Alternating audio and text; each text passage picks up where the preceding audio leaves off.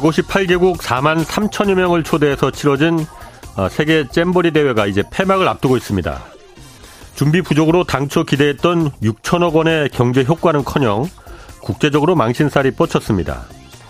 뭐 당장 석 달 뒤 선정될 2030 세계 엑스포 유치에도 지금 빨간불이 켜졌습니다. 10여 년 전 유치했던 여수 엑스포와는 달리 이번 2030 엑스포는 참가국들이 전시관 건설 비용을 모두 대는 정식 등록 엑스포입니다. 그래서 올림픽이나 월드컵처럼 한 번 치르면 국가 재정이 휘청하는 그런 여타의 국제 행사와는 달리 이 등록 엑스포는 경제적으로도 매우 득이 되는 행사입니다. 부산과 사우디가 지금 치열하게 경쟁을 벌이고 있습니다. 엑스포 유치를 위해서라도 이번에 기대를 안고 한국을 찾았던 이 세계 각국의 청소년들에게 누군가는 미안하다 말해줘야 합니다. 그게 바로 진정한 리더십이자 리더의 용기입니다. 윤석열 대통령의 용산 집무실 책상에는 바이든 대통령이 선물한 명패가 하나 놓여 있다고 합니다. 영어로 모든 책임은 내가 진다. 이렇게 적혀 있습니다. 네, 경제와 정의를 다잡는 홍반장, 저는 KBS 기자 홍사원입니다. 홍사원의 경제쇼 출발하겠습니다. 유튜브 오늘도 함께 갑시다.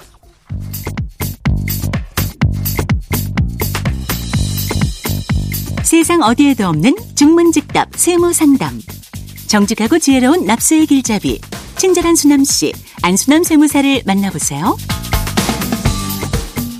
네, 오늘 세무 상담 있는 날입니다. 부동산 세법 세무와 관련해서 궁금한 게 있는 분들 짧은 문자 50원, 긴 문자 100원이 드는 샵 9730으로 문자 보내주시기 바랍니다. 오랜만에 나오셨습니다. 세무법인 다솔 안수남 세무사 나오셨습니다. 안녕하세요. 네, 안녕하세요. 많은 분들이 오늘도 아마 이제 세무 상담 막그 쏟아질 것 같은데 아, 네. 저는 늘 긴장됩니다. 아, 그러세요? 아, 이게 세법이 네. 하도 그냥 복잡하고 예. 그리고 또 뭐 다주택자도 아니라서 저는 뭐 네. 뭐그 별잘 솔직히 말해서 잘 모르겠더라고요. 그런데 네, 오늘도 네. 좀 쉽게 쉽게 좀 설명해 주시면 좋, 좋을 것 네, 같아요. 하겠습니다. 네. 먼저 네.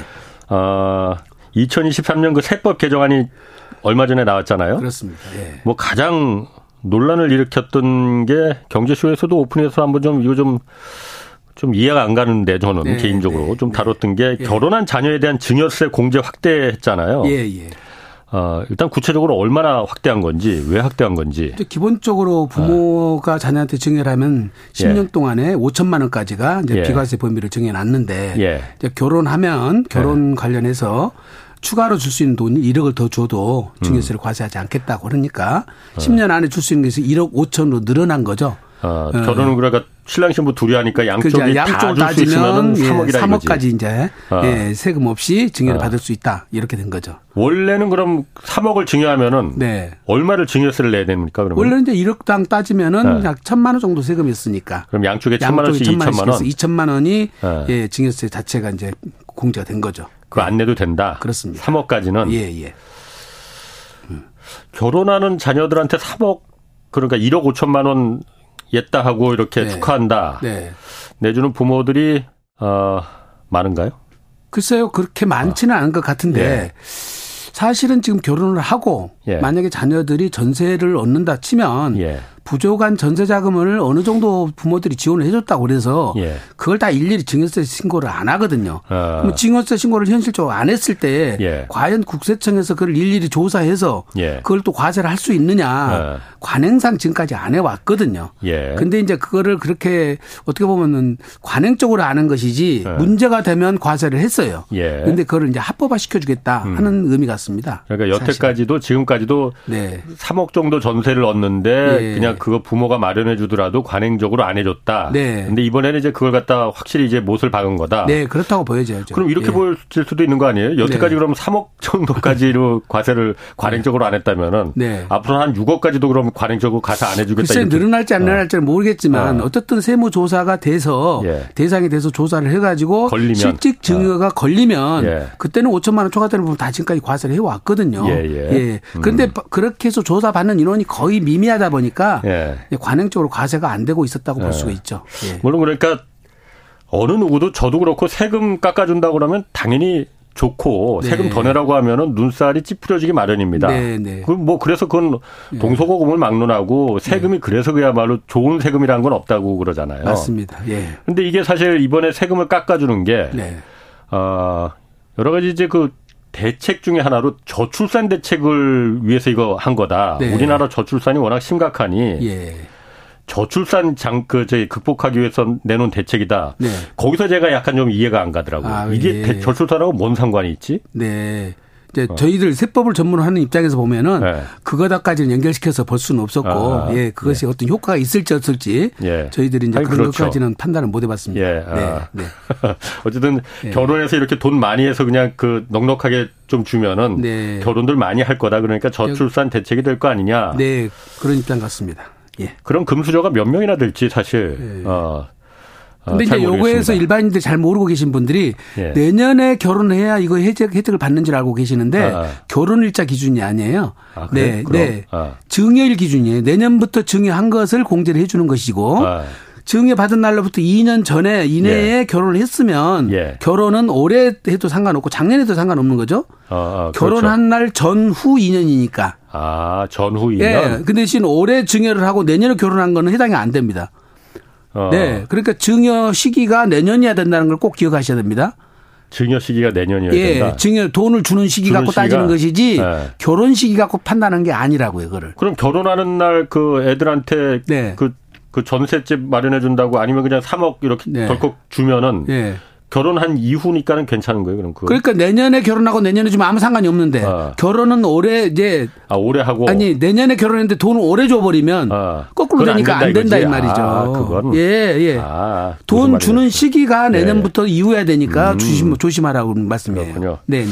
알겠습니다. 하여튼 뭐 네. 어쨌든 이번에 정부가 저출산 대책으로 이 음. 세금을 깎아줬다고 하니까 네.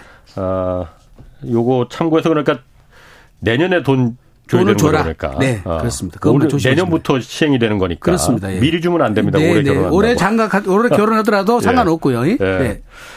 자 그리고 이거 그 아까 그 세무사님도 이거 중요하다고 하셨는데 예. 재개발 재건축할 때 예. 이게 그 언제 그러니까 재개발 재건축에서 네. 그냥 들어가서 나 살지는 않을래 아니면 네. 들어가서 살다도 잠깐만 살고 그냥 나올래 예. 그런 분들 요즘 뭐 뉴스에도 많이 나오고 나와요. 예, 예, 예. 그냥 그 시세 차익만 노리는 거로. 예, 예. 뭐 얼마 전에 유명한 분도 한 분 그러셨더라고 보니까 네, 옛날에. 그런데 이게 입주 언제 파느냐 이게 세금 차이가 굉장히 크다면서요. 참고로 꼭 기억을 하셔야 되는데요. 재개발 재건축에서는 예. 이게 관리 처분이 떨어지면 예. 그때부터는 조합은 입주권으로 바뀌거든요. 어, 부동산이 권리로 바뀌어버려요. 예. 그럼 가장 큰 차이가 뭐냐면은 권리 상태에서 팔면은 권리 일 예. 이후에 발생한 양도 차익에 대해서는 장기보유 특별공제가 안 돼버려요. 음. 예. 예. 그러니까 지금 관리처분 계획 인가일 전에 팔 것이냐 이후에 팔 것이냐도 굉장히 중요하고요. 예. 또 마찬가지예요. 지금 공사 중에 있는데 예. 공사가 완료돼서 입주가 난 다음에 팔 거냐 입주 음. 전에 팔 것이냐에 따라 수익이 예. 달라져 버립니다. 음. 입주 전에 팔면은 장기보유 특별공제 안 돼요. 아, 입주 전에는? 예, 예, 예. 양도 차익이 발생한 것에 대해서 예. 입주한 다음에 부동산으로 팔아야만이 장기 보유 특별공제가 됩니다. 아. 지금 현실적으로 지금 개포 1단지가 예. 아마 올해 11월 달에 입주를 한 것 같은데요. 예. 예, 서울의 경우에. 예. 지금 팔고 오시는 분들이 있어요. 예. 그 지금 팔면은 세금 차이가 1세대 1주택일 때 예. 거의 한 4억, 3억 4억 차이가 나거든요. 어. 예.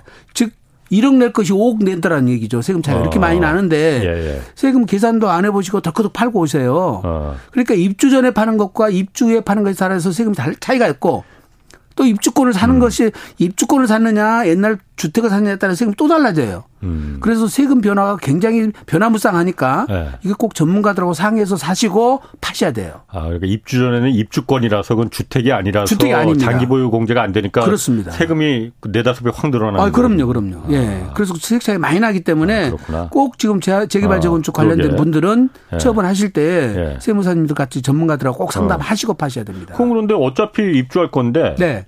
왜 그렇게 세금 차이를 아직 좀 급하신 분들이 있으니까 자금이 네. 자금이 급하신 그러니까 분들이 왜 그렇게 차이를 만들어놨냐 이거죠. 세, 아 세법에 그 이제 논리에 좀 문제가 생겼는데요. 네. 그러니까 아까 관리처분계획 인가일로부터 준공일 네. 떨어진 사이는 그걸 권리라고 해서 조합은 입주권이니까 어, 그건 어. 권리라고 그랬잖아요. 어. 근데 장기보유 특별공제는 부동산만 해줘요. 부동산을 음. 취득할 수 있는 권리는 장기보유 특별공제를 안 해주거든요 지금. 뭐 과문한 제가 봤을 때는 네. 그거나 그거나 그건 것 같은데 똑같은데 그게 큰 네. 디테일하게 차이가 나기 때문에 아, 아. 그런 공제 차이에서 나오는 세금 차이가 크기 때문에 예. 꼭 여러분들이 이거 일반인들은 똑같이 생각하잖아요. 예, 관리처분 예. 계획이 나든 말든 내가 그 예. 집에 살고 있으니까 예. 상관없다고 생각하시는데 세금 차이가 많이 나기 때문에 음. 재개발 재건축과 관련된 부분은 꼭 전문가 전문 세무사님한테 꼭 가서 상담 받으셔야 돼요. 네, 알겠습니다. 네. 네. 뭐 벌써 문자가 지금 많이 들어옵니다. 네. 뭐 상담 문자는 샵 9730 짧은 문자 50원 긴 문자 100원 정보 이용료가 듭니다. 어, 8645님이 네.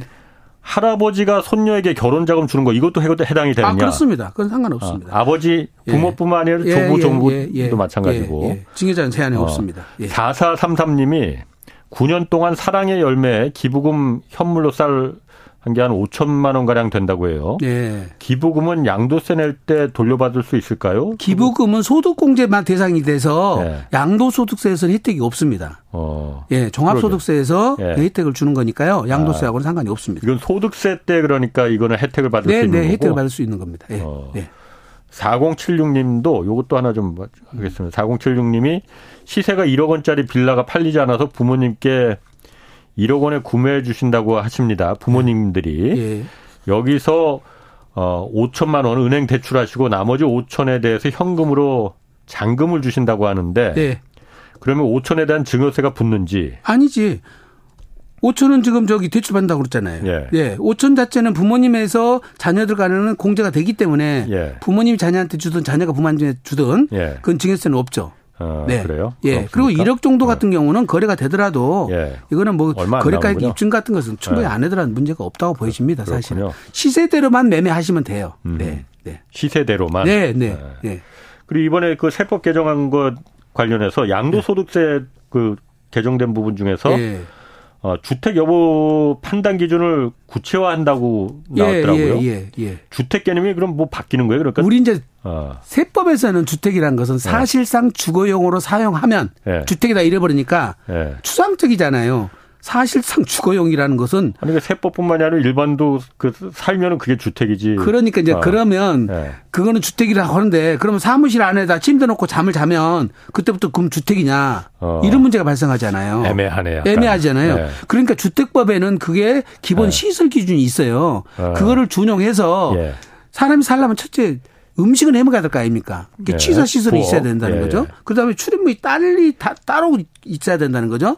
그다음에 이제 그냥 목욕 시설, 화장실 어, 어. 요거는 별도로 갖추는 거죠. 어. 화장실은 공동으로 갖춰서 하는 건데 목욕실은 따로 갖추라는 겁니다. 어. 그래서 이런 기본 시설이 되어 있는 상태여야지 예. 주택으로 보겠다는 개념인데 예. 조금 이거를 예, 종전에도 그런 기준을 갖고 판단하기는 했습니다. 어. 이게 규정이 없던 것을 규정을 명확히 해준 것이지 종전과 달라진 건 없고요. 어. 다만 지금 이제 상업용 건물로 쓰다가 예. 20년을 썼어요. 그다음에 주택으로 쓰 용도 변경해서 2년만 지나면 예. 그걸 100% 비과세를 해줬거든요. 예. 그러니까 양도 1년제 보유 양 주택이면 됐단 말이죠. 예. 근데 그러면 20년 동안 상업용으로 쓰다가 2년만 예. 주택으로 쓴다고 전체를 비과세 해주는 건 문제가 발생하잖아요. 예. 그래서 주택으로 변경된 날 이후 것만 비과세를 해줘요. 어. 예. 그래서 비과세 범위하고 장기 보유 특별공제 범위를 지금 바꿔놨습니다. 어. 옛날에는 취득일로부터 모두 다 해줬는데 예. 주택으로 사용한 기간만 비과세도 어. 해주고 장기 보유 특별공제를 음. 80%도 해주겠다. 음. 예, 이렇게 좀 법을 현실적으로 합리화 시켜놨죠. 합리적으로 바꿔놨죠. 그러니까 그 주택 그 개념은 그러니까 바뀐 건 아니죠. 그러니까 특별하게 바뀐 건 아, 아니지만 명확히 했다고 됐다. 예, 했다고 아, 보시면 그러니까 오피스텔 같은데 왜 그러니까 그 그냥 주, 주거용으로 사는데 예. 뭐 욕, 그 샤워실 없고 이런 예. 거는 오피스텔의 주거용 아. 오피스텔은 예. 기본적으로 출입구가 달리 돼 있고요. 아. 취사시설이 돼 있고 예, 화장실 욕실 다, 다 별도로 있기 때문에 예. 주거 시설을 갖추고 있는 거죠. 예, 예. 근데 거기서 상시 주거용으로 쓴 사람들은 주택이 음. 되는 거고요. 음. 지금처럼 그걸 업무용으로 쓴다든지 예. 예. 그러면 주택이 아니라는 거기 때문에 음. 오피스텔이 판단이 달라지거나 그렇지. 그렇지는 않습니다. 예. 예. 0072님이 예. 주택 임대 사업 하신다고 해요. 예. 두 채를 갖고 있다가 한 채를 말소하고 한 채를 보유 중인데 예. 나머지 한 채가 5년 이상 보유 중이며 임대하고 있다고 합니다.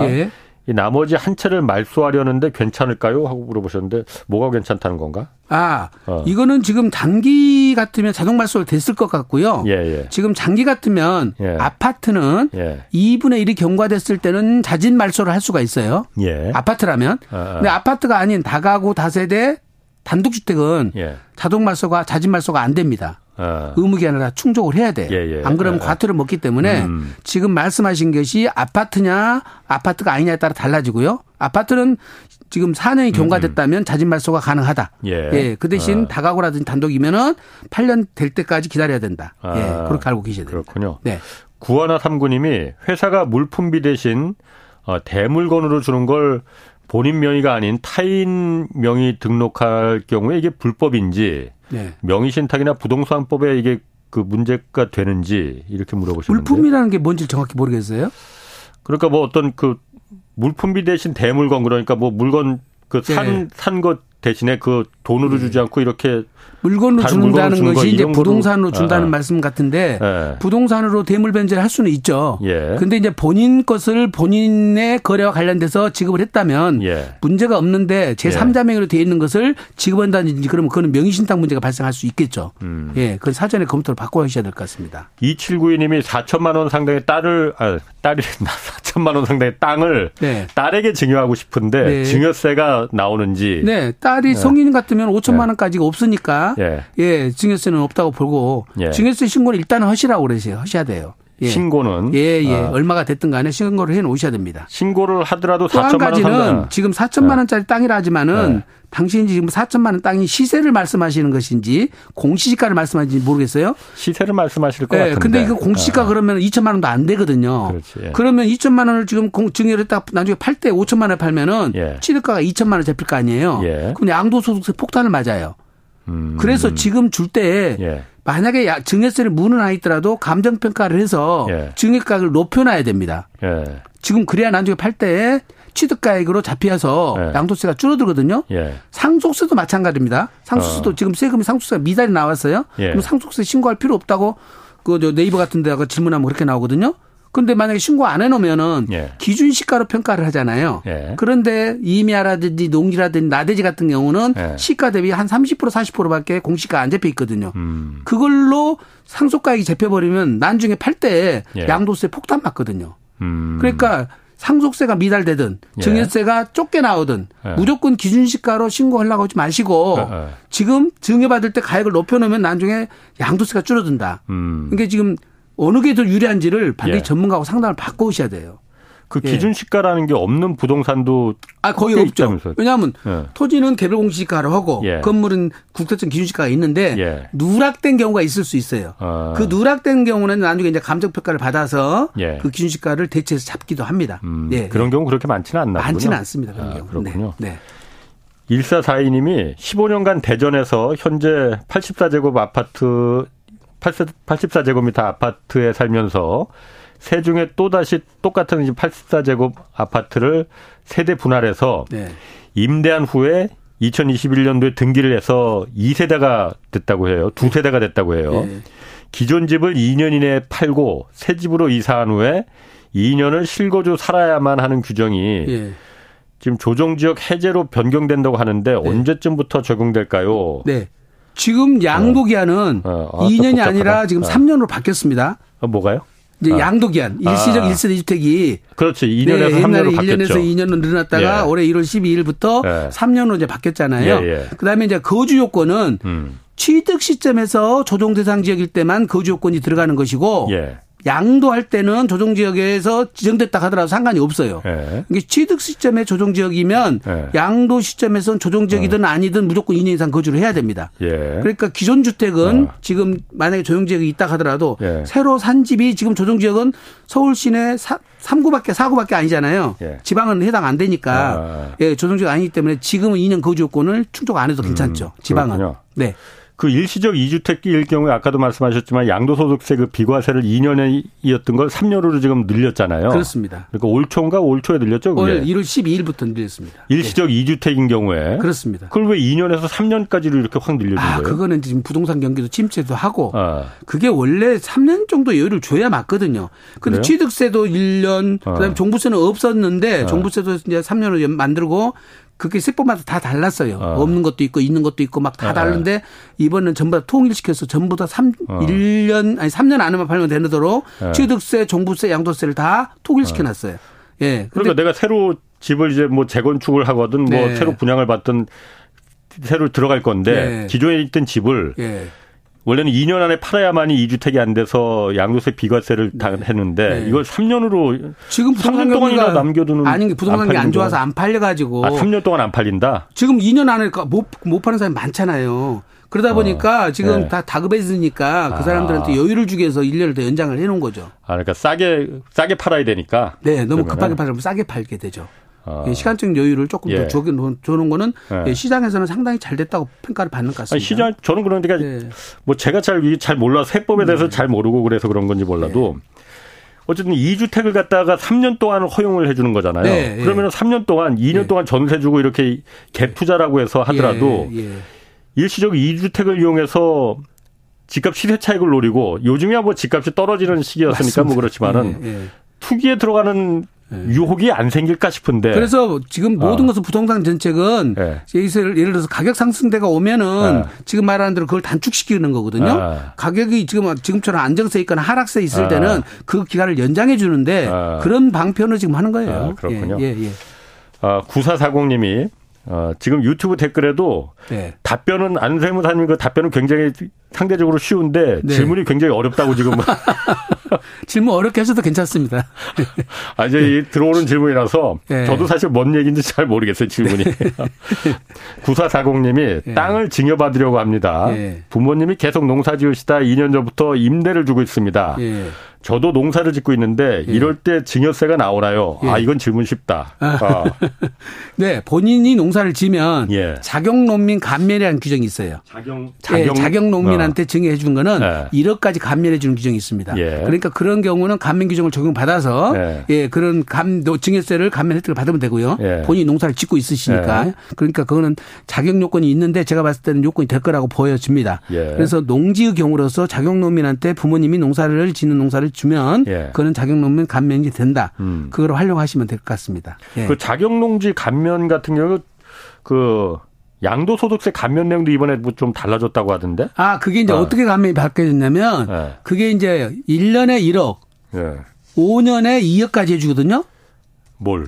감면을 어허. 농지를 팔을 때 예, 예. 그러다 보니까 농지를 내가 올해 연말에 팔면서 2분의 1은 올해 팔고 2분의 1은 내년에 팔아서 감면을 1억, 1억 두 번 받는 거죠. 음. 2억을 인위적으로 받는 거예요. 예, 예. 근데 실질 거래는 한 번에 이루어졌는데 예. 증여 양도 시기를 조절하는 거죠. 아, 절반 예, 예. 지분은 오래 넘기고 절반은 나중에 넘기고 예. 이렇게 해서 감면 한도를 늘리기 위해서 편법 거래를 하니까 음. 지금 2년 안에 만약에 팔면서 넘기면서 예. 동일인 또는 아. 동일인의 배우자한테 그를 거래를 하면 그거는 한 거래를 보겠다. 그래서 음. 결국은 해를 달리해서 매매가 이루어졌다 하더라도 감면은 1억, 1억 두 번 해준 게 아니라 음. 1억 한 번만 해주겠다는 음. 겁니다. 자격 농민에 대한 양도세 감면 규정을 예. 조금 편법으로 활용해서 예. 두번 나눠 내, 어, 내 가지고 어. 2억을 받던 거를 못 받게 하려고 지금 어. 법을 바꿔놨다는 겁니다. 그거를. 그거는 그거는 예. 합리적이네요. 합리적이죠. 어. 예, 그걸 이제 악용을 해 왔었는데 악용을 예. 못하게 아예 어. 법을 바꿔 버렸습니다. 예. 2557님이 그 해외 장기 근무 파견으로 4년간 해외 장기 근무 파견을 나갔다고 해요. 예. 실거주 2년 미만인 아파트를 팔때 예. 이게 양도세 비과세가 가능한지 현재 예. 2주택 상황이래요, 이분은. 2주택, 아, 2주택이면 우선 비과세가 안 되고요. 예. 장기 파견 나갔다는 것은 공무원으로 예. 나갔는지 예. 그다음에 회사원으로 나갔으면은 회사원 자체가 우리 국내 법인 예. 이거나 국내에서 100% 출자한 회사에 나갔으면은 예. 애국에 나가 살아도 그 사람 거주자예요. 예. 어. 거주자이기 때문에 거주자 혜택을 다 주는 거고 예, 예. 대신 본인이 2주택자는 예. 1세대 1주택이 아니기 때문에 어. 비과세는 하나 안 되겠죠. 이건 기본적으로 2주택이니까 이분은 안, 안 되는 거고 거군요. 하나를 예. 팔고 나면 예. 지금 본인은 장기 파견자기 때문에 비과 비거주자라고 판단되면은 비과세를 못 받는데 예. 제가 보기에는 지금 공무원이거나 회사에 파견됐다면 그거는 거주자로 보기 때문에 비과세가 가능하다고 보여져요. 그렇군요. 네, 네. 3822님이 부모님이 4천만 원의 분양을 받아서 20년 이상 거주하고 있다고 합니다. 현재 시세는 3억 정도 되고요. 네. 최근에 부모님이 추가로 주택을 구매하려고 하는데 네. 어, 구매에도 문제가 없을까라고 물어보셨는데요. 구매하시면 예. 그러니까 이거는 일시적 일세대 주택이 돼서 3년 안에 예. 기존 집을 팔아야 비과세를 가능하고 예. 3년 안에 못 팔면 이거 팔 때 양도세를 내셔야 되니까 예. 선택을 잘하고 선택을 하셔야 됩니다. 어. 그다음에 또 한 가지 여쭤 좀 실수하시는 분들이 예. 소형 주택 1억 미만짜리는 주택수에서 빼준다고 그러니까 예. 1억 미만짜리 집을 사서 갖고 계신 분이 계세요. 예. 그런데 1억 미만 기준시가 1억 미만은 예. 주택수에서 빼준다는 것은 예. 취득세 중과세에서 빼주는 거예요. 음. 취득세에서만. 예예. 예. 양도세는 안 빼줘요. 어. 천만 원짜리도 주택세 들어가는 거예요. 예. 음. 그러니까 그거를 어디에다 적용할 것인지를 정확히 음. 알고 계셔야 되는데 취득세 주택수 계산할 때 기준시가 1억짜리는 주택수 빼준다. 예. 요거를 양도세까지 다 갖고 와서 지금 막 해석을 잘못하셔가지고 어. 팔고 오신 분들이 있는데 예. 양도소득세는 가액에 상관없이 모두 주택수에 들어간다. 그렇군요. 예. 지금 조화성, 이혜란, 박호원님, 또 정복금, 김동현, 윤영우, 백윤아님 등 많은 분들이 좋은 정보 감사하다고 문자 보내주셨습니다. 아, 그래요? 감사합니다. 예. 네. 어, 저도 고맙습니다. 네. 하여튼 이렇게 뭐 많이들 그 문의해 주시니까 저도 이러면서 하나하나 이제 세법에 대해서 네. 약간씩 좀 눈이 좀 트이기 시작하고 있어요, 지금. 아, 그래. 네. 또 바뀌지 말아야 되는데 네. 세법이 또 자꾸 지금 맨날 완화되고 바뀌니까. 있잖아요, 이제. 아, 예, 예. 예. 세법이 완화되고 있죠. 지금 완화되고 있습니다. 아, 민주당 정권에서는 어. 강화를 시켰다가 어. 지금 이제 부동산 경기가 어. 안정화 되니까 어. 지금 이제 정상화 시키는 거죠, 정상화. 제가 그것도 하나 좀 궁금해요. 그냥 네.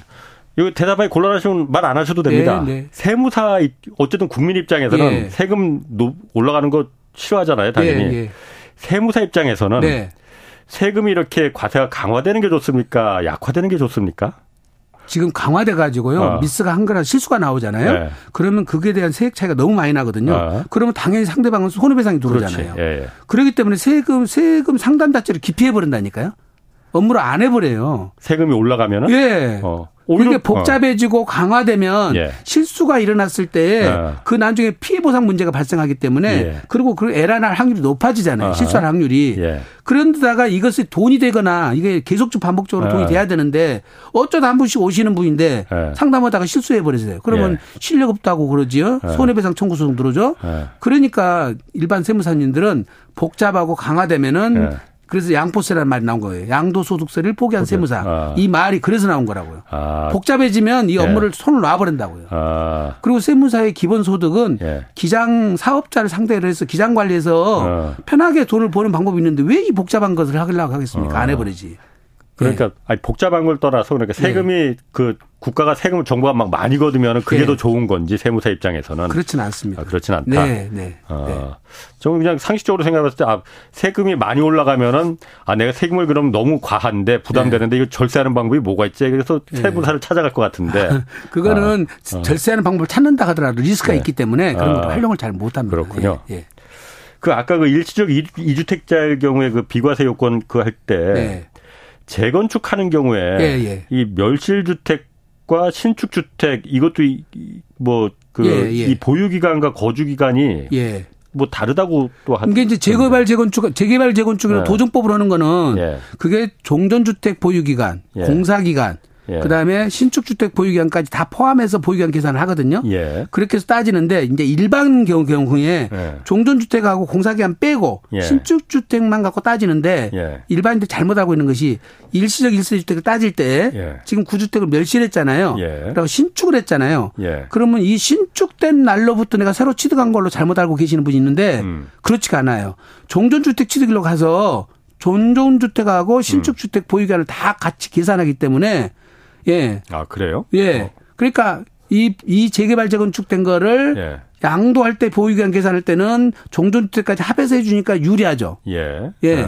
그런데 내가 요, 요거를 새로운 집을 지은 거를 새로 취득을 했는데 예. 우리 세법에서는 새로 취 득한 집을 새로 지은 집을 그때부터 취득한 걸로 봐준 게 아니라 음. 종전주택 취득해서 멸시를 했잖아요. 예, 예. 그리고 다시 지었잖아요. 음, 그러면 종전주택 취득일로 따져서 3년이 넘었냐 안 넘었냐를 따지기 음. 때문에 예, 예, 이거는 일시적 일시주택이 안 돼 버리거든요. 아. 근데 일반인들은 내가 새로 집을 지었으니까 그렇지. 이때부터 3년이 되면 어, 괜찮구나 하고 그러니까. 종주주택을 팔게 되거든요. 그럼 아. 비과세를 못 받게 되는 겁니다. 그거는. 그러니까 그게 멸실되기 전에도 그러니까 그 집이 있었잖아요. 그 기간도 그러니까 3년 안에 다 포함되는 거라 그렇습니다. 그렇습니다. 주의해야겠네 그러면. 네. 그러니까 아. 그거를 지은 집을 하나를 팔 때는 비과세를 따지면 예. 옛날 것부터 따져 주니까 유리하죠. 예. 그렇죠? 예. 근데 지금 일시적 일시적 따질 때는 예. 새로 신축된 날부터 따져준 것이 네. 아니기 때문에 불리해지는 겁니다. 그렇군요. 네. 4745님이 이거 물어보셨는데 이거는 세무사님이 아실지 모르겠네. 네. 친환경차 자동차세를 네. 내연차 대비해서 이게 적다고 해서 네. 이걸 합리적으로 올린다고 하는데 네. 오른다면은 기존에 친환경 기존에 있던 그 네. 샀던 그 친환경차도 이게 인상이 소급 적용될지 네. 그거는 저도 잘 모르겠는데 그렇죠? 어, 제가 자동차 같아서. 전문 세무가 아니라 부동산 전문 세무사입니다. 어. 죄송합니다. 네. 아니 모르는 건 모르신다고 네, 모른다고, 모른다고 답해야 됩니다. 네, 네, 어. 알겠습니다.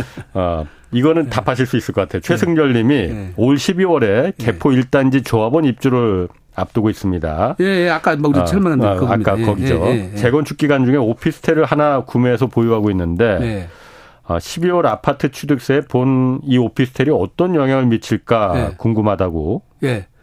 우선은 개포 1단지 것은 준공이 떨어지면요. 보존 듣기가 나는 거예요. 예. 보존 듣기는 보존 듣기 세율이 딱 정해졌어요. 2.8%라고 예. 정해졌기 때문에 예. 다주 다주택자 중과세 취득세는 매매의 경우만 중과세를 하는 것이에요. 예. 보존 등기는 중과 대상이 아닙니다. 어. 그러니까 오피스텔을 보유했건 안 했건 상관이 없고 예. 일반적으로 오피스텔 자체는 2020년 8월 12일 이후에 오피스텔을 취득을 해서 예. 재산세를 주거용으로 냈을 때만 주택수로 산정이 되는 거예요. 음. 근데 지금 여기 개포 1단지처럼 재개발 재건축 보존듣기 나는 것하고는 상관이 예. 없다. 아, 예. 그거하고는 예, 상관 없습니다. 예. 예. 김기환 님이 농지인데 맹지라고 해요. 네. 맹, 맹지라는 게 길이 없다는 거죠. 길이 없다는 예, 거잖아요. 예, 예. 맹지라서 인근 시세 대비 절반 이상 할인된 가격으로 매매하는데 예. 이런 경우 나중에 시세 대비 저가 판매로 세무서에서 조사 들어오는 거 아니냐. 그게 이제 어. 특수 관계자하고 거래가 되면 예. 예. 그거는 문제가 생길 수 있습니다. 근데 남남하고 예. 거래하면 어. 예 정당한 사유가 있으니까 예. 낮게 거래를 한 것이라서 큰 문제는 없고요. 예. 특수관계자한테 많이 거래를 하려면은 예. 감정평가를 받아두고 예. 예. 그걸 근거로 해서 거래를 하신 것이 좋습니다. 맹지 같은 경우에도 그 기준 시가나 이런 건 다 나와 나와 있죠. 거 아니에요. 그 예, 감정평가를 따로 또 받아야 돼요. 아니 근데 이제 지금 보시는 것이 예. 공시지가 대비 50%도 못 받는가 봐요. 아. 예. 그랬을 때는 음. 이제 감정평가를 받아야 된다는 아. 거죠. 예. 예. 감정 평가 받는 데는 비용이 많이 듭니까? 많이, 많이 들진 않습니다. 아. 예. 10억 미만짜리들은 보통 2, 300만 원? 네. 아, 이 정도 들것 같습니다. 구하나 칠하나님이 6억 5천만 원 아파트를 자녀에게 증여할 때 예. 대출을 3억 받고 증여하려는데 예. 이럴 경우 증여세는 어느 정도나 나오는지. 지금 대출이 3억이 끼어버리면 예. 지금 결국은 3억 5천만 증여가 이루어지잖아요. 예. 자녀한테 5천만 원 공제받고 3억이 증여되니까 예. 증여세는 한 5천만 원밖에 안 나오죠. 어, 네. 그렇구나. 그 대신 요거는 자녀 능력에 따라서는 매매 처리할 수도 있거든요. 예. 꼭 증여로 처리하지 마시고 예. 이게 부모님이 1세대 1주택자, 1주택자고 예. 자녀가 능력이 있다고 치면 음. 예, 이거는 다시 매매 처리를 하는 것이 훨씬 더 세금이 줄어들 수도 있습니다. 그렇군요. 그러니까 세무사님 뭐 상담 받고 어. 오시는 게 좋을 것 같습니다. 이번에 그 세법 개정안 발표하는 데서 예. 어 그 관심 끌었건 관심 끌었던 것 중에 하나가 예. 이 자, 다주택자 이제 그 양도세 중과세 부과가 예. 원래 지금 내년 5월까지 일시적으로 유예돼 있잖아요. 예, 예, 예 부동산 예. 경기 이제 너무 죽으니까 이거를 어떻게 할 거냐 완전히 폐지할 거다 뭐 네. 이런 얘기도 있었는데 네. 이번에는 빠졌죠 이게. 원래 기획재정부에서는 예. 이거 TF팀 구성을 해서 예. 충분히 이걸 논의를 했었어요. 그래서 어. 사실은 폐지안보다는 예. 일단은 살려두되 예. 지금처럼 조정 대상 지역이 아닌 음. 아마 그 주택 급등 지역이라고 따로 그거를 만들어서 예. 지금 투기 지역 준하는 그 정도로 예. 해서 3주택 이상부터 하되 예. 장기 보유 특별공제는 해주자. 이거는 명목소득이니까. 음. 그다음에 중과세율도 한 10% 정도만 중과세를 하는 것이 맞겠다. 예. 지금처럼 징벌적으로 막 20% 30% 하는 거는 너무 예. 과하다. 예. 해서 그렇게 안을 만들었던 것 같습니다. 그런데 예. 지금 부동산 경기가 좀 유동적이다 보니까 예. 주택 경기가 음. 이게 만약에 그걸 지금 폐지를 하거나 변형을 시켜놨는데 주택 경기가 또 활성화돼 버리면은 음. 괜히 세법을 그렇지. 건드렸다고 하는 그런 또 책임 문제가 떨어지니까 예. 아마 그걸 이번에 예. 입법을 예고하지 않았나 예. 지금 조금 지켜보는 과정 아닌가 이렇게 생각됩니다. 그러니까 이, 예. 지금 요즘 부동산 규제가 약간 좀 살아나고 있다고 하니까는 예. 사실 거의 남아 있는 부동산 규제가 이제 이거 하나 남아 있다 뭐 이런 것까지 중과하고 이제 이거 두 가지 남아 있는 거죠. 예, 자, 다주택자들에 대해서 다주택자들이 어쨌든 집값으로 움직이는 거니까 이거 하나 남았는데 이거 풀어주느냐 안 풀어주느냐 했는데 이번에 어쨌든 일단 빠졌어요. 조금 그러니까. 빠져 있습니다. 예. 이현성 님이 2004년 6월에 구입한 오피스텔입니다. 7월하고 9월에 세금 냈다고 하고 매도 시에 양도세가 있는지 네. 오피스텔을 안 팔고 생애 첫 아파트를 구매할 때 이런 경우 2주택자에 해당이 되느냐? 오피스텔을 네. 주거용으로 계속 써주셨고 그렇겠죠. 다른 네. 집이 없다면 예. 이것도 1세 1주택 비과세가 되거든요. 어허. 10여까지는 세금이 없습니다. 예. 그러니까 본인이 그냥 주민으로 옮겨놓고 살았거나 예. 거주 사실 입증하고 1세대 1주택자라면 양도세가 10여까지는 없을 거고요. 예. 만약에 주택으로 사용되지 않았다면 당연히 양도세는 있겠죠. 어. 그다음에 뭐 생애 최초 뭐뭐 뭐 따질 때는 이 오피스텔은 통상적으로 주택에서 제외됩니다. 음. 예. 취득세나 판단할 때는 예. 그러니까 이거는 주택수에서 제외하고 판단하시면 될 것 같습니다. 음. 예. 그 문자 상담 문자는 샵 9730입니다. 짧은 문자 50원, 긴 문자 100원 이용료 들어갑니다. 아, 4633님이 농지 아까 그 감정평가 하는 거 있잖아요. 예. 이 시기는 감정평가 시기는 매매가 이루어지는 그 시기에만 가능한 거냐 이렇게 통상적으로 계약일 기준으로 따져서 예. 전후 3개월이 되면 되거든요. 음, 네. 예. 전후 3개월. 예. 이재호 님이 부모님이 주택을 상속하기로 유언장을 써줬는데 예. 나중에 그 주택이 재개발됐으면은 예. 유언장이 소용이 없게 되는 거냐 하고 예. 물어보셨거든요. 제가 이제 그거는 민법상 얘기인데 어. 쨌든 유언장에 남겨놓은 주택은 예. 주택이 나중에 변형되더라도 예. 그거는 유언장대로 집행이 되기 때문에 예, 예 그거는 재개발 재건축 됐다고 해서 달라지지는 않습니다. 어. 네. 통상적으로 보면 토지하고 건물은 일괄로 거래가 되잖아요. 예, 예. 그런데 양도소득세는 이게 개별로 과세가 된다고. 예, 예. 토지하고 건물이 따로 따로 과세가 된다고 예, 하잖아요. 예, 예. 그럼 이걸 일괄 이제 같이 팔 때, 예. 양도할 때 네. 주의할 점이 뭐가 있는 거예요? 아파트 같은 경우라든지 네. 다세대 주택, 연립 주택은 네. 토지 건물이 동시에 거래될 수밖에 없어요. 그렇지. 예. 예, 예. 그런데 이제 부동산 중에서 네. 이제 만약에 음. 주택이 끼고 농지가 끼고 나대지가 음. 껴서 예. 거래를 했다고 쳐봐요. 예. 그러면 주택은 비과세, 음. 농지는 자경감면, 음. 나대지는 비상용 토지라서 중과세. 예. 그 과세 방식이 다 달라지고 중과세도 어. 비과세가 또 다 달라지잖아요. 복잡해지네. 복잡해지죠. 네. 그때는 가액을 주택을 많이 써야 유리한데 네. 그걸 그렇지. 구분을 안 해놔 버리면 어. 예. 세법상 금액이 구분되는 금액이 세법상으로 되거든요. 예. 그랬을 때 가장 불리하잖아요. 네. 그러면 인위적으로 조정을 할 수가 있어요. 그거를 금액을 누가 파는 사람이 양도하는 계약서 쓰는 사람이. 어, 예. 근데 무조건 조정이 되는 게 아니라 기준 시가의 금액의 30%까지만 왔다 갔다 할 수 있어요. 룸이 있어요. 아, 그러니까 주택은 얼마, 예, 토지는 예, 얼마 이렇게 해서 수가 있다는 거죠. 조정을 할 수가 그렇습니다. 있다는 거예요. 예. 자기가 정하는 거예요, 그냥? 네, 계약서 쓰는 사람이. 어. 그러니까 한도가 정해졌다는 거죠. 예. 그 한도를 벗어나지 않으면 돼요. 아. 경우에 따라서는 감정 평가가 더 유리한 경우도 있어요. 예. 그래서 그것이 어떤 경우 저희가 지난번에 한번 저희 사무실 오신 분이 예. 50억의 양평 땅을 거래를 하셨는데 50억 거래했는데 계약서를 어떻게 쓰냐에 따라서 세금 차이가 3억 5천 났어요. 어. 그 금액을 아무것도 구분 안 하고 쓰는 거다고 예. 구분해서 쓰는 거다고 어. 그냥 그것만 갖고 세금이 3억 5천 차이가 나더라고요. 그러게. 예. 어. 그러니까 마, 마찬가지입니다. 이게 저 상가를 팔고 상가가 있고 주택이 있으면 예. 상가도 있고 주택 있잖아요. 예. 상가는 과세, 주택은 비과세예요. 그래, 예. 이걸 동시에 매각을 할때 어. 주택 가격을 더 잡을 것이냐, 상가 가격을 더 잡을 것이냐 따라 달라지죠. 당연히 주택 가격을 더, 더 잡아야죠. 예. 아버지 땅이 있고 내 땅이 있어요. 예. 그걸 같이 팔아요. 예. 그럼 아버지 땅은 나이가 90세, 나는 젊고 예. 그럼 아버지 땅을 비싸게 팔면 안 되잖아요. 예. 이런 케이스도 여러 가지 있다는 거죠. 어. 예. 그래서 또는 땅을 사서 건물을 나중에 지으신 분이 있어요. 예. 그런 경우는 토지 건물 가액을 동시에 똑같이 쓰면 안 돼요. 예. 예. 토지와 건물 가액이 각각 다르기 때문에 예. 구분해서 써야 되거든요. 음. 그다음에 어떤 경우는 건물을 지금 파는데 건물을 멸실을 하려고 그래요. 예. 예. 건물은 필요 건물은 멸실 필요 없잖아요. 아, 예. 근데 멸실하면 부가가치세가 멸실되면 안 붙여도 되거든요. 예. 근데 부가가치세가 붙어, 붙어버리면 음. 구분하는 붙어버리거든요. 예. 그런 것도 세금 차가 굉장히 많이 나는 거죠. 음. 예. 그래서 이걸 꼭 전문가를 가서 상담 받으시라는 음. 이유가 예. 지금 보시면 지금 상, 지금 부동산의 종류에 따라서 예.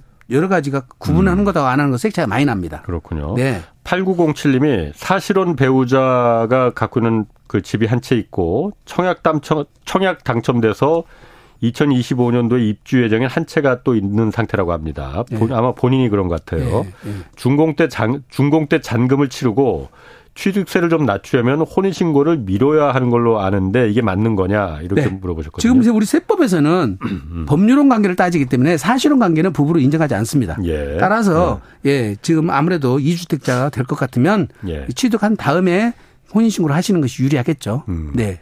강왕구님이 서울 마포에 부부 공동명의 아파트가 한 채 있는데 네. 아내는 다른 주소에 있고 남편만 4주 4년을 거주했을 때 네. 어, 양도세는 어떻게 되나요? 거주 요건이 어. 필요로 하는데 예. 단독 주민등록 놔두고 가족들이 예. 다른 데 살고 어. 있으면 어. 일단 세무공무원은 의심부터 하겠죠. 그렇지. 예. 그래서 제 통상적으로는 자녀와 배우자가 산 아내가 사는 곳이 실제 거주자고 예. 남편이 갖다 놓은 거는 주민으로만 갖다 놨을 가능성이 높아요. 예. 그래서 사실 조사가 들어갑니다. 음. 예, 세대 분리해 가지고. 예. 근데 실제로 남편이 혼자 그 살았고 예. 배우자와 자녀들은 딴 데서 살았어요. 예, 예. 그래서 혼자 살았다 하더라도 상관없습니다. 그는. 전 음. 가족이 꼭 다 살 필요는 없어요. 음. 예. 근데 우리 세법에서는 뭐 그 결혼이라든지 혼인이라든지 뭐 특별한 사정이 있어서 예. 세법이 정한 사유 저기 학업이라든지 그다음에 근로라든지 어, 예. 직업상 특별한 이유 정해진 이유로 어. 그 따로따로 산 것만 인정을 해 주려고 그러는데 예. 법원은 예. 부부 간에도 같이 못 사는 이유를 다 네. 말로 설명할 수 없잖아요. 아, 수만 가지잖아요. 예, 예. 그걸 네. 다 어떻게 다 법에 아. 법에 따라서만 같이 못 사는 걸 네, 집중합니까? 네. 그래서 우리 그러니까 별거에서 그냥 살고 그럼요. 이런 건 어쨌든 간에 어. 세대원 중 한 명만 살아도 어. 거주 요건은 충족한 걸로 봐준다. 음. 네. 그래서 중요한 거는 실제 살았으면 상관이 없는데 예. 주민등록만 허위로 갖다 놨으면 음. 그거는 거주 요건을 인정 안 한다. 그안 되고. 네. 그건 당연히 뭐그안 되는 네, 네, 네. 테고. 위장전 입해놓은 거죠 사실은. 네. 0617님이 현재 다세대 주택 8억 정도 된다고 합니다. 네. 다세대 주택 소유 아파트 분양권 5억을 매수하려고 합니다. 입주 다세대 주택 매도 예정인데 네. 어, 부모님이 주택 어, 시지역인데 7천만 원 정도 한다고 하는데 이걸 중요해 주신다고 합니다. 네.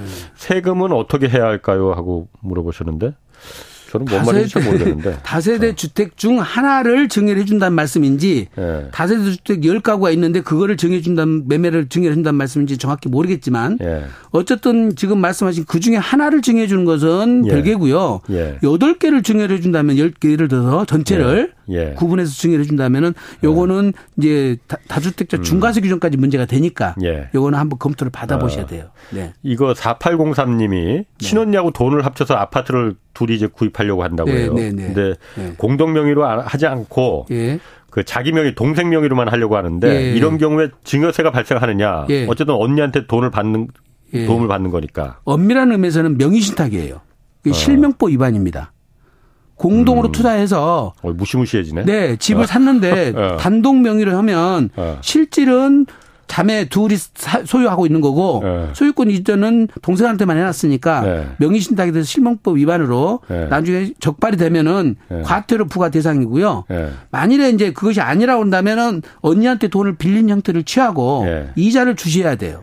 어. 예, 이자를 주고 언니는 그 이자 받은 금액에 대해서는 소득세 신고를 해주면 그거는 이제 사실은 공동 투자가 아닌 어. 저 자금 대여로 보겠죠. 음. 예. 그래서 그걸 확실히 해놓을 필요가 있습니다. 뭐 얼마까지 뭐 그 몇천만 원, 몇억 이런 한도 같은 건 없어요. 없습니다. 그냥 없습니다. 이제 이런 경우죠. 100만 원을 한다 하더라도 예, 예. 아니 그게 동생은 집이 어. 없고 무주택자고 예. 언니는 이주택자예요. 그 예. 명의를 넣으면 언니는 삼주택자가 되지 않습니까? 예, 예. 그러니까 동생 명의 단독으로 음, 해서 그래서 그래서 동생은 나중에 한자 팔면 비과세가 될 거 아니에요. 예, 이제 그런 것을 악용을 하는 거기 때문에 세법에서는 엄격히 제한을 가, 가, 가는 거죠. 그럼 언니도 무주택자고 동생도 무주택자야. 그래서 그럼 굳이 그럴 필요가 없는 거죠, 사실은. 공동으로 해서 갔어야 맞죠. 어. 그러니까 예. 아까 말씀하셨듯이 그 네. 부부가 같이 못 사는 것도 여러 경우가 있듯이 네. 이것도 아니, 그거는 어. 별개 문제고 이건 어. 명의를 하는 문제는 네. 사유가 특별하게 없어요. 단지 두 가지만 어. 있습니다. 어. 종중하고 예. 부부일 경우 명의신탁만 허용해 주는 거예요. 어. 예, 남길은 절대 안 해줍니다. 그래요? 네. 너무 딱딱한데. 근데 현재 그렇게 규제를 안 하면 너무 악용한 게 많아서 예, 또 그것이 빈틈을 파고드는 게 하도 네, 많아서 예, 너무 맞습니다. 예. 84 8047님이 청약 당첨돼서 입주 예정이라고 해요. 네. 생애 최초인데 네. 취득세 200만 원이 감면된다고 하는데 맞는지 네. 입주 후 2년이 지나야 비과세를 그될 수가 있는지 이렇게. 그거 제가 지금 지방세 쪽은 제가 정확히는 모르는데 그렇군요. 그 네. 규정이 있는 걸로 알고 있습니다. 네. 예, 예. 이거는 한번 확인해 보시고요. 네, 네. 어, 2003님이 저희 집 아파트 시세가 1억 5천이고 부모님 집 아파트가 2억 5천인데 예. 어, 둘째가 출산 예정이라서 그 그 저희 집이 좁다고 예. 부모님이 서로 집을 바꾸자고 하신대요. 네, 네. 그러면은 이런 경우에 예. 내년이 지나고 바꿔야 되느냐 이렇게 물으셨는데 왜 내년이라고 내년하고는 상관이 어. 없고요. 네. 둘다 1세대 1주택이면 네. 각각 교환을 하더라도 양도소득세는 없는데 지금 금액 차이가 나잖아요. 그렇죠. 금액 그러면 나겠지. 아들이 엄마 집을 부모님 집을 받은 것이 1억 정도 이익이 생겼잖아요. 예, 예. 그러면 5천만 원을 공제해 주고 5천만 원 증여를 보는 거겠죠. 아, 예. 아. 그래서 증여세 일부는 내셔야 됩니다. 가격 차이가 아. 나면. 대신 각각 1세대 1주택이면 양도세는 없고요. 어. 교환으로 하는 것이 여러 가지 측면에서 유리하긴 해요. 그냥 증여세만 5천 정도의 그 차익에 네, 대해서 네, 그러니까. 네. 근데 이것도 어. 지금 당신은 시세대로 얘기를 하고 있는데 네. 이게 지금 뭐 다세대 주택이나 다가구 주택이라든지 그러면 예. 이건 기준 시가로 평가라서 교환가격을 잡기 때문에 음. 실제는 차이 나진 않습니다. 아, 차이는 나진 않습니다. 예. 어, 0147님이 부모님이 16년 전에 예. 어, 10억 원에 4억 대출로 네. 상가 한 칸을 매입하셨고 지금 28억 원에 8억 대출로 파시려고 한다고 해요. 네. 어, 양도소득세가 얼마나 나올까요? 하고 물어보셨는데. 지금 양도 차익만 해도 18억이 어, 넘거든요. 어. 그 다음에 이제 이게 70% 같으면은 지금 12, 3억 정도가 되는데 예.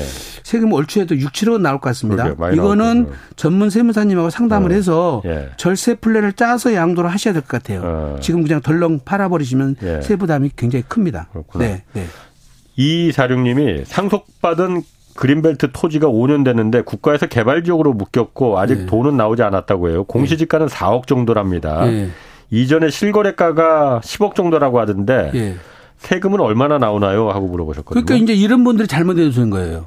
지금 실거래가 10억 정도면 예. 감정평가를 그때 했으면 한 7, 8억은 됐을 거 아니에요? 예. 근데 기준시가로 지금 4억으로 상속을 받아놨으니까. 아. 예. 그 지금 6억에 대해서 양도 차익이 발생해버렸잖아요. 그렇죠. 장기보유 특별공제 10%밖에 아. 못 받으니까 예. 결국은 한 5억 5천에 대한 세금이 예. 결국 나오게 되는데 예. 여기 한 45% 세금이니까 이것도 한 2억 3억 가까이 될 세금이에요. 아. 예. 그럼 그때 그러면은 상속 받을 때 그러니까 감정 평가를 받거나 이렇게 그렇죠. 그래서 높여놨어야 된다는 거죠. 높여놨어야지. 그러니까 예, 상속세 미달이라고 그러니까 신고할 필요 없다. 어. 그래서 신고 안 해버리면 지금 그때 당시 기준시가 어. 개별 공시가로 상속세를 결정을 해놨거든요. 예. 그게 취득가액이 잡힌다는 겁니다. 음. 예. 이제 이분도 정확하게는 이제 절세 방법을 한번 상담 받으셔서 예. 조금 절세는 할 수 있을 것 같은데 예. 전문가를 음. 좀 만나보셔야 돼요. 네. 0122님이 임대사업자 장기 8년인데 4년 경과에서 매매하려고 부분 해지했습니다. 네. 어, 시세 2억 4천만 원짜리 광주 광역시 아파트를 98년 취득했는데 종부세는 어떻게 될까요? 라고 물어보셨는데. 종부세는 어차피 지금 했다 하더라도 네. 이분 요것만 갖고 있으면 종부세 해당이 안 됐거든요. 그렇죠. 만약에 다른 주택들이 네. 있어서 지금 네. 합산 배제를 받았다 그러면 예. 아파트 경우는 지금 4년이 경과돼서 자진 말소를 하면 예. 종부세가 추징되지 않습니다. 예. 그러니까 다른 세제 혜택의 불이익은 없어요. 아파트는 음. 자진 말소가 가능하니까 예. 자진 말소 하시고 파시면 됩니다. 어. 네. 1912님이 1912 예. 어머니와 같이 살았는데 어머니가 돌아, 돌아가셔서 예. 그 상속받게 됐습니다. 예. 딸인 딸인데 예. 딸은 무주택이라고 하고요. 예. 어, 상속받는 주택은 언제부터 양도할 수 있느냐? 어.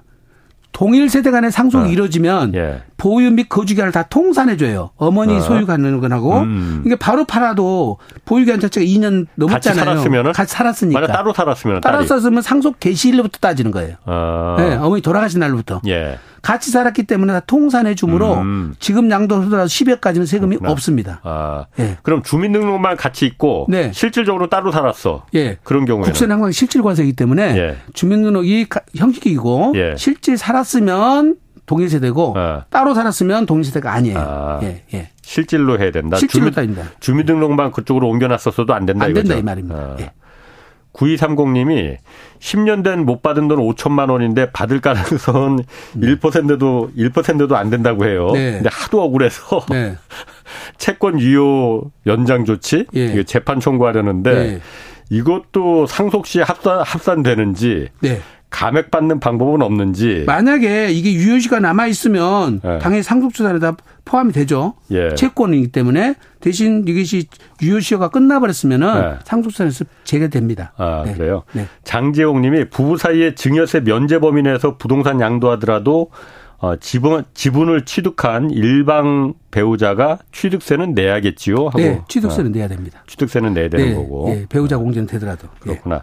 마지막으로 하나 7529님이 경북 경산에 4억 전후의 아파트 39평형 하나와 2억 전후의 집 촌집이 하나 있는데 네. 집을 일시적 추가 구매할 때 양도세나 취득세는 어떻게 되나요? 네. 물어보셨거든요. 지금 시골집은 음. 2003년 8월 1일 이후에 취득을 하셨다면 예. 지금 우리가 농어촌 주택 특례가 따로 있거든요. 예. 그 요건을 적용받으면 양도세에서도 빠지고 예. 취득세는 또 3억 이하짜리로 해서 빠질 수가 있을 네. 것 같거든요. 예. 예. 이거는 아마 특례 규정을 적용받는지를 검토를 받으셔야 될 것 같습니다. 오늘은 제가 좀 이해가 좀 많이 그래도 한 70%까지 아, 이해가 그래요? 됐습니다. 예. 아, 아. 그럼 기본 개념을 많이 잡고 계시다는 겁니다. 예. 고맙습니다. 네. 안수람 세무사였습니다. 네, 감사합니다. 예, 홍사원의 경제쇼였습니다.